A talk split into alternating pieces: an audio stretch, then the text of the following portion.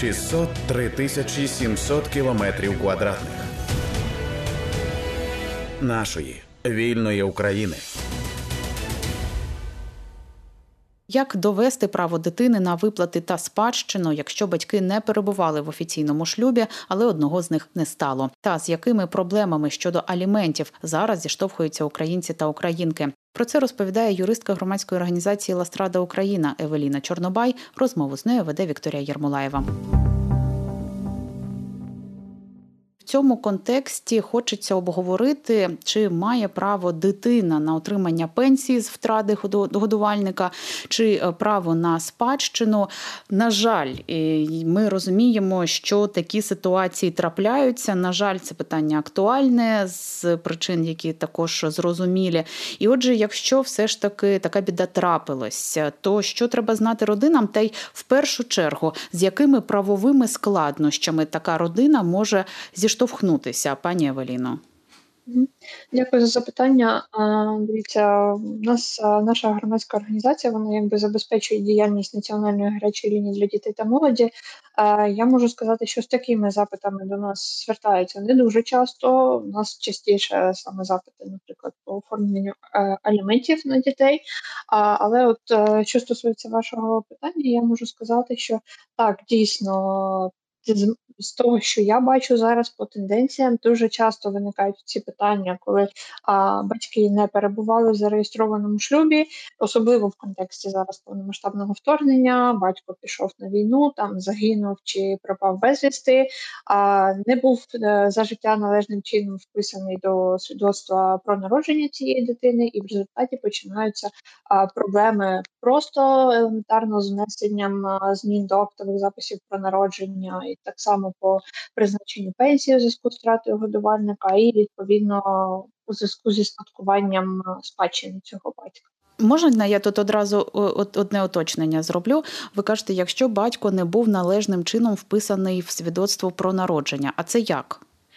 Дивіться, за загальним правилом, відповідно до норм е, сімейного законодавства, дитина е, зачата та народжена у шлюбі, вона походить від подружжя.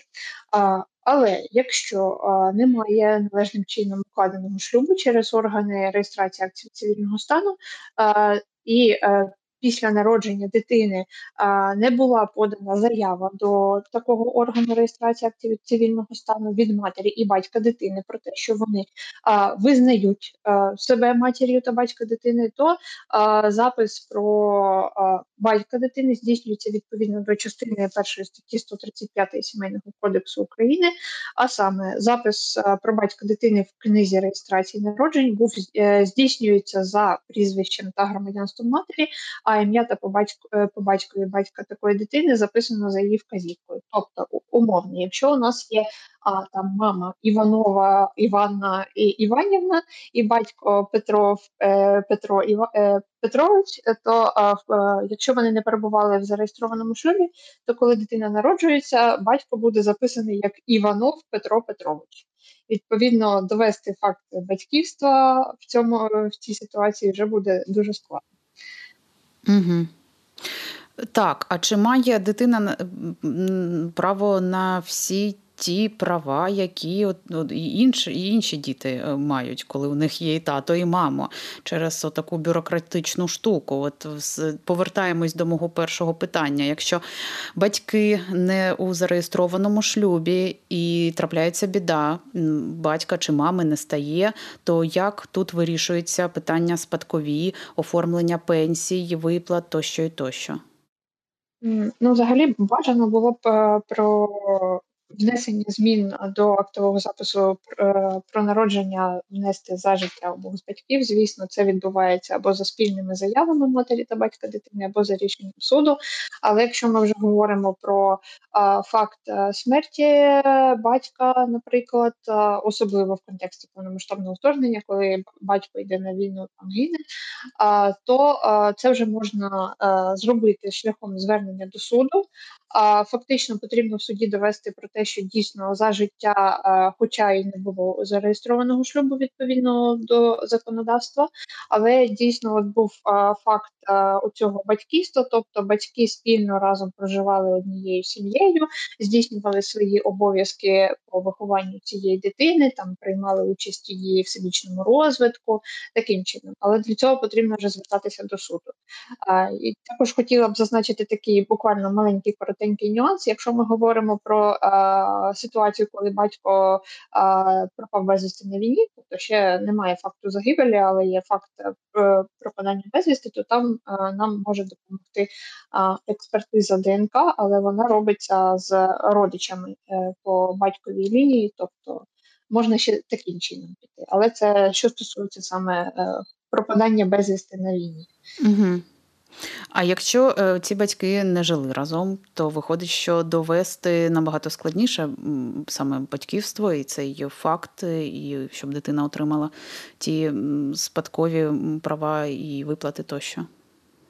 Важливо довести саме той факт, що обидва з батьків приймали е, активну участь у житті дитини, у її вихованні. Тобто, наприклад, там, навіть якщо вони там не проживали спільно, але вони відвідували, наприклад, там батьківські збори у школі, або а, якось е, е, фінансово забезпечили, забезпечували скажімо, життя цієї дитини. Да? А, Наприклад, е, в якихось е, спільних е, зустрічах приймали участь, є свідки цього, наприклад, там сусіди, можливо, цієї сім'ї. Вони там бачили, що батько приходить, батько спілкується з дитиною, не знаю, грається на дитячому майданчику або відводить її у школу.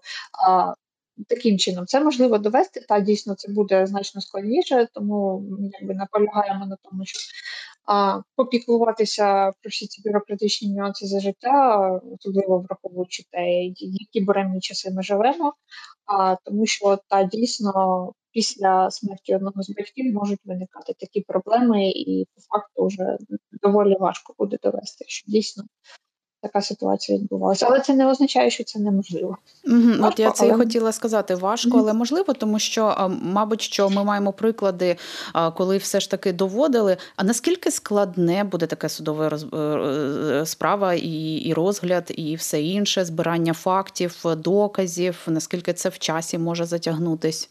Ну Е, дивіться, тут е, е, кожна ситуація є індивідуальною, тобто залежно від того, наскільки дійсно активно батьки або один з батьків приймав участь у житті дитини. Тобто, якщо там дійсно вони проживали разом однією сім'єю, їх там постійно бачили, постійно там батьківські збори, не знаю, якісь гуртки, якісь матеріальне забезпечення. Тут дійсно питання по збору доказів на підтвердження факту спі скажімо, батьківства, воно буде простіше. Важче буде, звісно, коли цих доказів обмаль. Тому, скажімо, таким чином, я не можу розуміти, я не можу сказати, наскільки там це прям важко затягнеться в часі. Напевно, зараз е, загалом всі питання, які розглядаються в судовому провадженні, вони всі затягуються в часі у зв'язку з перенавантаженням, там перенесенням постійно судових засідань, не знаю, у зв'язку з тривогою, там обстрілами, таким чином. Угу. Тому якогось такого, знаєте, я не можу надати якусь конкретну інформацію. От там, наприклад, ця справа затягнеться там на два роки, на три роки. Ну такої інформації я на жаль не маю. Зрозуміло. Ну так, всі ситуації різні. Це ми mm-hmm. теж розуміємо. Я хочу нагадати, що ви слухаєте громадське радіо. З нами зараз на прямому зв'язку. Юристка громадської організації Ластрада Україна Евеліна Чорнобай. Ми розглядаємо такі проблеми, з якими можуть стикнутися ті батьки, які не в зареєстрованому шлюбі. Якщо е, раптом станеться станеться біда і не стане батька, то як доводити потім в суді це рідство, щоб дитина отримала пенсію страти годувальника чи е, право на спадщину, тощо і тощо. Звісно, є шлях, судовий шлях, він складніший. От пані Евеліна сказала, що краще подбати за життя, тому що ну про це. Тому ну ми не знаємо, що буде завтра. Ми дійсно живемо в дуже буремні часи, особливо якщо хтось з батьків е, в збройних силах. Е, ну таке питання складне, звісно, і, і, і, важке. Але тим не менш, що саме на практиці треба зробити для того, щоб подбати за життя про оці спадкові майна права для своєї дитини? От е, прям от такий покроковий шлях, яким має бути? Ну, на практиці це або батьки спільно звертаються до органів е, реєстрації актів цивільного стану і пишуть заяви про те, що там прошу внести зміни до актового запису про свідоцтво про е, про народження, а у зв'язку з, е, з тим, що я там-то там-то визнаю себе як е, батько дитини, або це може бути саме судовий розгляд. Тобто, якщо це буде судовий розгляд, а, може бути така ситуація, що а, ну вона скоріше за все і буде. А, про е, експертизу ДНК. Е, тобто е, або сторони заявники самостійно проводять цю експертизу ДНК, тобто, щоб довести дійсно факт спорідненості між батьком та дитиною, або цю експертизу може, скажімо, призначити суд.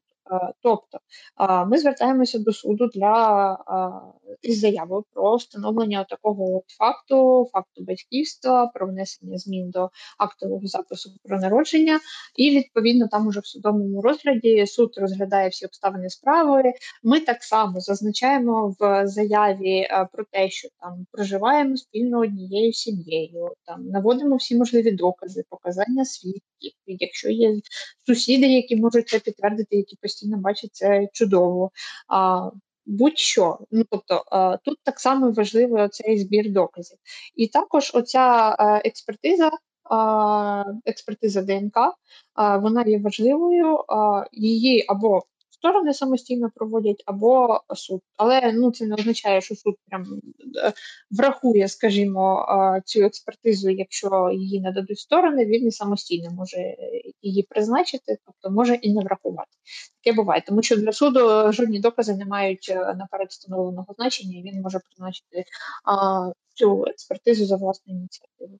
Те саме, що стосується ситуації, коли один з батьків а, а, пропав безвісти на фронті, тобто, вочевидь, тут неможливо а, е, провести експертизу ДНК з батьком, а, тому можна залучати як варіант а, родичів такої дитини. Ну тобто, це не для оформлення там спадщини, тому що батько ще просто перебуває в статусі пропав безвісти, але все одно це важливо, е, скажімо, з точки зору внесення змін і встановлення інших фактів, які мають юридичне важливе значення, наприклад, просто встановлення факту там рідства, скажімо, так.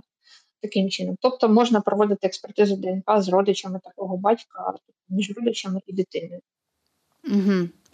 Зрозуміло, е, складні е, такі механізми, але варто їх знати для тих людей, хто може стикнутися з такою ситуацією. Пані Евеліно, ви на початку сказали, що таких запитів не так багато, але я розумію, що родини можуть отримати якусь е, ну таку правову, хоча б інформаційну підтримку, десь шукати консультації, якщо все ж таки стикаються з такими проблемами. Так, звісно, можна зателефонувати на нашу гарячу лінію, національну гарячу лінію для дітей та молоді 116 111 з мобільного. Е, Можуть зателефонувати як самі батьки, так і дитина може звернутися. Можна написати нам в месенджери, це Інстаграм, Фейсбук, ну, власне, месенджер, а також наш Телеграм і Скайп. А також хотіла б в цьому контексті зазначити, що з 14 років діти отримали право е, самостійно звертатися до органів системи безоплатної правничої допомоги. Тому тут е, ну це буквально нещодавно внесли такі зміни, і діти були наділені таким правом. Тому тут так само можна звертатися і до системи безоплатної правничої допомоги. Угу. Ну, це важливо і корисно. Я так думаю, для наших слухачів і слухачок. А я ще хотіла запитати, ви сказали, що е, більше звернення на ваші гарячі лінії стосуються виплати і запити на запитів на оформлення аліментів. А можете трошечки і про це сказати, так з якими саме проблемами українці українки зараз зіштовхуються в цьому контексті? Угу. А, Ну тут я питання про аліменти, знаєте, на такі три е, три аспекти поділила. Тобто, ну, взагалі, перша, нікуди не діваються просто запити загалом про виплаті, про виплату аліментів. Тобто, а, яке там я маю право, якщо в мене там одна дитина, тобто яка це буде сума, якщо в мене там дві дитини, якщо там батько не працевлаштований. Але а, у зв'язку з повномасштабним вторгненням у нас піднялися такі більш специфічні питання, тобто, що робити, наприклад. А, а, Якщо батько виїхав за кордон, Ну, тобто ти не поїдеш його там шукати і вимагати з нього умовно аліменти. А також що робити, якщо там батько військовослужбовець, як в цьому разі виплачуються аліменти? І так само Оскільки ми перебуваємо в стані повномасштабної війни, а дуже багато ну, виникають запитання, що робити. От я втратив роботу, а, мені немає змоги а, платити ці аліменти. Тобто, чи є, скажімо, от повномасштабне вторгнення, втрата роботи як наслідок підставою для звільнення від сплати аліментів. А, Тому я тут от е, зупинюся, скажімо, на цих трьох аспектах, тому що це дійсно актуально, це дійсно важливо. Що стосується виїзду за кордон, тут важливо розуміти, чи це виїзд на тимчасове проживання за кордон, чи це виїзд на постійне проживання за кордон. Тобто, залежно від оцих от моментів, ми розуміємо, якщо це тимчасово, то можна звернутися звернутися просто до українського суду по рішення про або по рішення про встановлення аліментів, або заявою про видачу судового наказу.